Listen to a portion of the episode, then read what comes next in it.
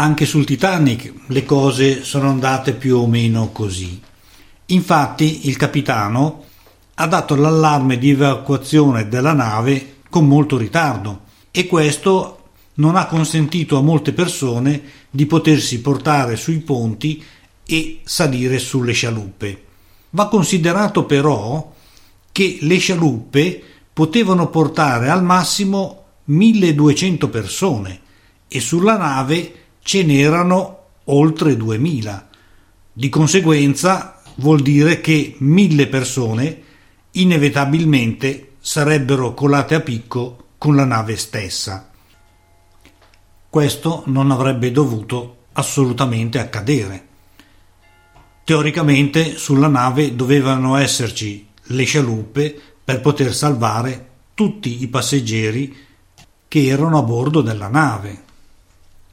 Va considerato anche che, a differenza della nave Costa Concordia, che si trovava a brevissima distanza dalla costa, il Titanic invece si trovava in alto mare e a quei tempi le radio non erano ancora così perfette come al giorno d'oggi. Di conseguenza l'unico sistema per poter inviare dei messaggi era ancora attraverso dei marconi gram, ossia tramite l'alfabeto Morse. Che anche il comandante della Concordia non ne abbia combinata una giusta, questo ormai è risaputo. Innanzitutto il fatto che non abbia dato l'allarme subito, cioè ancora quando la nave era in posizione verticale, e se avesse dato appunto l'allarme immediatamente si sarebbero salvati tutti Invece ha dato l'allarme un'ora e mezza dopo, quando ormai la nave pian pianino incominciava a inclinarsi sul fianco. E per fortuna che l'acqua era molto bassa, perché c'erano solo 20 metri di profondità dell'acqua e la nave si è adagiata sul fondo, perché se non fosse stato così la nave sarebbe colata a picco completamente portando con sé i 4200 persone che c'erano a bordo. Ma di più eh, il fatto di essere vicini a riva ha facilitato le manovre di recupero perché le barche di salvataggio andavano e venivano velocemente e quindi potevano dare, prelevare le persone molto velocemente. Quindi questa è stata una fortuna. L'altro problema, l'altro mistero è ancora lo scambio di informazioni che il comandante ha avuto con la Terra sia con la Capitaneria di Porto sia soprattutto con la società Costa Crociere, eh, perché lì può giocarsi una gran parte del processo, ossia qual è stata la reale responsabilità della Costa Crociere nel, nei ritardi della chiamata soccorso. È vero, come dice il comandante, che eh, la Costa Crociere gli ha intimato di ritardare la richiesta di soccorso oppure no? È vero che lui ha minimizzato oppure come lui dice lui non ha minimizzato affatto però hanno minimizzato gli armatori? La capitaneria di Porto è stata quella che ha risolto la situazione perché l'assurdo è che le prime chiamate di soccorso che sono arrivate alla capitaneria di Porto sono state quelle lanciate dai passeggeri Alcuni passeggeri hanno chiamato i carabinieri annunciando che c'era un guaio e non si riusciva a capire cosa fosse su questa nave. I carabinieri hanno chiamato la capitaneria, la quale capitaneria ha chiamato la nave. Assurdo è che il capitano gli ha detto che andava tutto bene, ma la capitaneria, evidentemente allarmata da tutte queste chiamate dei passeggeri, ha insistito, ha insistito, ha insistito finché è saltata fuori la verità è da quel momento che sono partite tutte le navi di soccorso. Perché se si aspettava ancora il capitano, a quest'ora erano affondati veramente tutti. È una cosa assurda. Come si è comportato questo capitano è stata veramente una cosa vergognosa. Oltre il fatto che è scappato dalla nave prima ancora che tutte le persone fossero uh, messe in salvo. Sì, molto presto se n'è andato dalla nave. E anche questa è una cosa inspiegabile perché eh, forse adesso non è che lo voglia eh, scusare, ma l'aveva fatta talmente grossa che probabilmente ha pensato alla fuga. Poi è rimasto lì però eh, più che abbandonare la nave per, per eh, paura di, di affondare, secondo me era perché voleva scappare.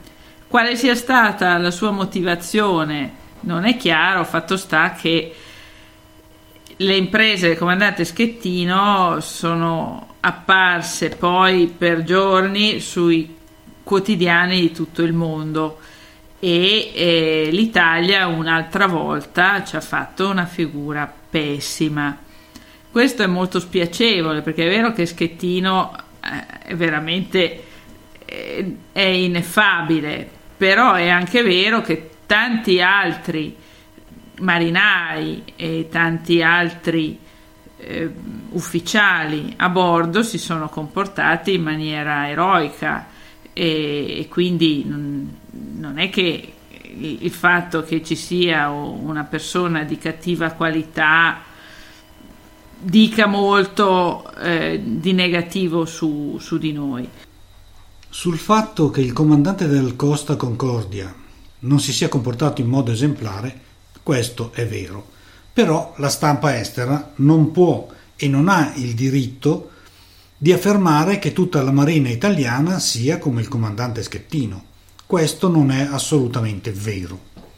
Ad esempio, non dobbiamo dimenticare l'eroico comandante Pietro Caramai al comando del transatlantico Andrea Doria.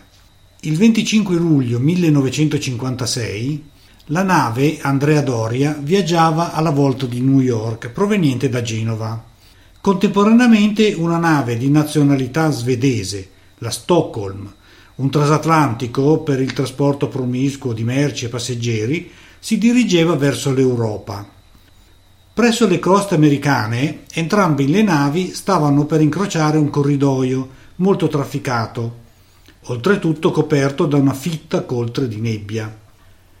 Nascoste dalla nebbia, le navi si avvicinarono, guidate solo dalle reciproche informazioni dei radar, le quali però non furono sufficienti ad evitare la imminente tragedia. L'Andrea Doria e la Stockholm entrarono in collisione con un angolo di quasi 90 gradi. La prua rinforzata della Stockholm, che era un rompighiaccio, sfondò la fiancata dell'Andrea Doria e la squarciò per quasi tutta la sua lunghezza. L'inchiesta successiva al naufragio stabilì che l'Andrea Doria tentò di evitare la collisione virando a sinistra, mentre la Stockholm non fece nessuna virata.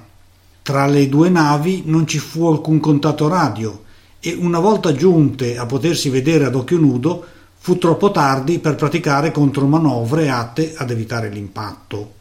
La nave Andrea Doria con una fiancata completamente squarciata, si coricò su un fianco. L'inclinazione della nave rese inutilizzabili metà delle scialuppe, proprio come avvenne con la Costa Concordia.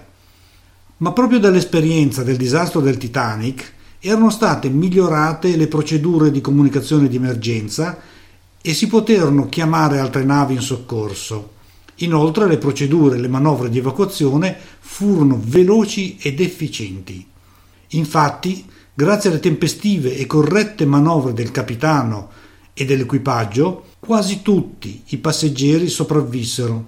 Purtroppo morirono 46 passeggeri, tutti quelli che erano alloggiati nelle cabine investite dalla prua della Stockholm. La responsabilità dell'incidente è stata attribuita ad un'errata lettura dei dati radar da parte dell'unico ed inesperto ufficiale svedese in servizio al momento della sciagura, a fronte di una lettura corretta da parte di tre ufficiali di grande esperienza e del comandante dell'Andrea Doria. Inoltre il timoniere della Stockholm era notevolmente inesperto ed era costretto a correggere continuamente la rotta e questo avrebbe contribuito a causare un'errata lettura dei radar. In seguito è emerso che c'era anche una progettazione sbagliata dell'ambiente dove si trovava il radar della nave svedese, poco illuminato e con strumenti di difficile lettura. Secondo alcuni studiosi, una semplice lampadina sul radar avrebbe evitato l'intera tragedia.